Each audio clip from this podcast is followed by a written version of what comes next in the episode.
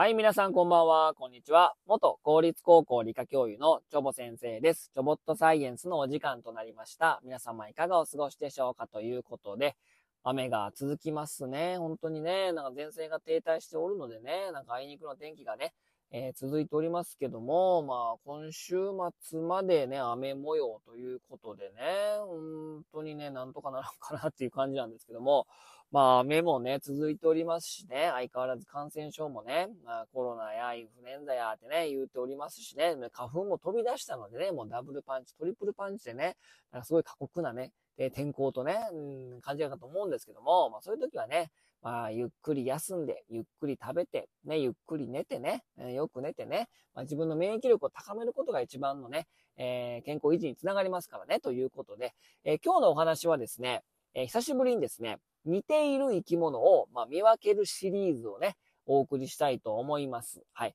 で、今日ね、えー似ている生き物を見分けたいということで、今日のね、生き物はですね、カピバラとヌートリアを見分ける。ね。カピバラはですね、まあ、水族館でもね、えー人気の生き物ですから、えーカピバラを飼育している水族館ってね、非常に多いんですけども、なんかモフモフしてるしですね、えーまあ非常にね、大きいですよ。ネズミの中の仲間で一番大きいとということで、まあ以前ね、えカピバラについてはね、お話したこともあると思うんですけども、非常にカピバラの生息地は非常に過酷な環境だみたいなね、お話をしたと思うんですけども、で、それにね、よく似たね、生き物がね、いるんですよ。ヌートリア。これね、まあ、西日本の方はね、まあ、西日本を中心に分布域を拡大しておりますので、まあまあ、聞いたことがあるとかね、実際に河原で見たことある、川、え川とかね、そういった河川で見たことあるっていう方も結構いらっしゃるのかなというように思うんですけども、えーまあ、岐阜のね、河川、まあ、五山川とか大江川にね、釣りに行った時にね、なんか、カピバラに似たやつが、なんか対岸泳いでるぞみたいなね、そういう経験があるんですよ。カピバラかなと思ったら、いや、でもカピバラにしてはちっちゃいしな、みたいな、え感じの経験があるので、まあ、非常によく似てるんですね。でね、これね、まあ似ているということはですね、まあその分類上も似てるんですね。まあ、カピバラもヌートリアも同じネズミの仲間なんですよ。ネズミ目なんですね。で、カピバラは天竺ネズミ科、ヌートリアはヌートリア科ということでですね、まあ広い、えー仲間分けで見ればネズミの仲間なんですよね。うん。で、で、ネズミ目、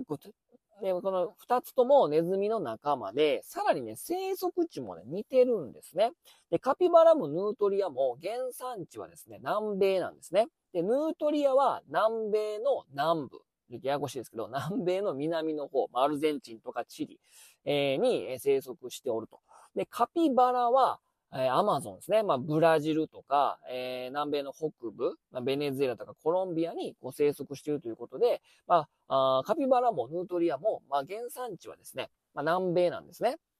で、ヌートリアはですね、なんで日本にいるかというとですね、まあ、良質な毛皮が取れるので、まあ、全国だ、全国じゃないですね。全世界で、ま、飼育されてるんですね。なので、えー、その南米の域を越え越えてですね、ねいろんなところにいると。まあ、ね、日本と、日本の場合はもう外来種として扱われていると、まあ、いったところなんですね。で、このカピバラと、ま、ヌートリア、えー、まあ、この南米に生息しておってですね、まあ、水辺で、ま、生息しているんですね。うん、まあ、そこも似てるんですよね。で、どうやって見分けるのかというとですね、えー、髭が長いのがヌートリア。まあ、非常に立派なお髭をね、まあ持っております。で、カピバラはですね、えー、まあ、普通ぐらい。まあ、ヌートリアに比べれば立派ではないけど、まあ、髭があるんですけども、まあ、この髭がね、まあ、短めというか、えー、髭が薄いのがカピバラなんですよね。うん。で、さらにですね、ヌートリアは潜るけど、水の中、カピバラは泳ぐんですよね。あと、まあ、大きさも違うと。カピバラはネズミの仲間で一番最大ですから、世界最大ですから、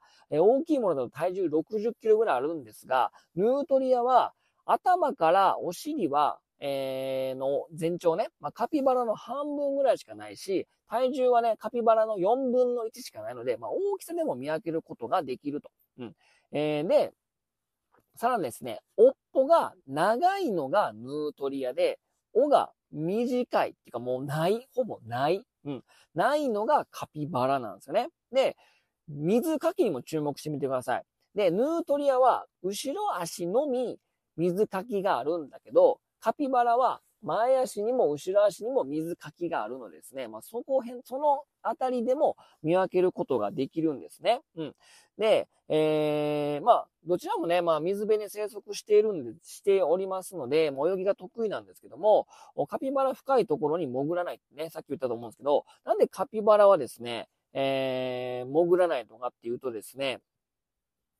深いところに潜ることなくてですね、もともとね、そのカピバラの先祖なんですけども、草原でね、穴を掘って暮らしてたんですね。で、えー、穴の中ではですね、えー、まあ、長い尾っぽが邪魔なので、まあ、尾が退化していったというふうに、まあ、言われております。で、ヌートリアはですね、潜ってって水底の泥の中のね、地下系、まあ、地下に生えている茎ですね。そういったものも食べるし、巻貝も食べると。で、まあ、濁ったね、水中でもね、えー、餌を探すことができるんですよ。さっきまで言ったように、立派な髭をね、持ってますから、髭ってカンカン器官ですから、ナマズでもそうですよね。なので、なんかこう、貝があるとか、そういった、ね、感知機能を持ってますので、長い髭で濁った水でも潜って食べることができると、えー、いうことなんですね。うん。なので、えー、このね、尾っぽの違いとか、まあ、水かきの違いであったりとか、もちろん生活史、まあ、どんなものを食べているのかっていっていうので見分けることができるし、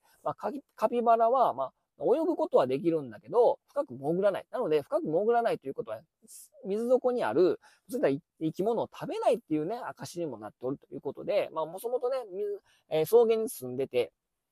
で、えー、穴を掘ってたんで、もう、尾が邪魔やから、まあ、尾っぽがなくなったと、まあ、いうところなんですね。でも、生存戦略上、水辺にいた方がですね、えー、襲われにくいと。で非常にね、カピバラの住んでる地域はですね、まあ、アマゾンとかですから、もう、天敵が多いんですよね。その時に水辺に逃げた方がですね、えー、生存戦略上、まあ、有利になると。な、なので、えー、もともとは草の中で穴を掘ってたけど、危ない時は水に逃げた方がええなっていうことで、え、どんどんどんどんこう水辺でも、まあ、水陸両用みたいな、え、特徴を手に入れてですね、水かきも手に入れて危ない時は水辺に逃げるというね、えー、戦略を取ってるので、まあ、そういった形態になってるということなんですね。まあ、ヌートリアは泳ぎが得意だし、えー、まあ、潜ることで、まあ、水底の、水辺のその底の方の餌を食べるので、え潜ることに特化したような生き物になってるとまあ、いったところなんですね。ということでね、まあ、カピバラとヌートリアを、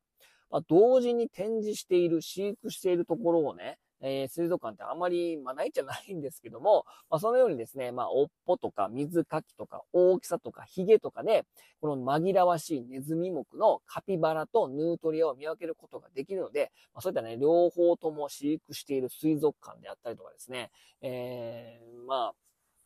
なかなかカピバラをね、街中で見かけることはないですけども、まあそういった風にして、まあ生き物ちょっとね、似ているようで、まあ違う生き物を、おこう言えるとかですね、まあ探せるとか、えー、そういったことがですね、まあ面白みにつながってくるので、ぜひそういうところに注目して、このカピバラとヌートリア見てもらうとですね、まあ嬉しいかなと思いますということで、今日はこの辺にしたいと思います。それでは皆さんさよなら、バイバイ。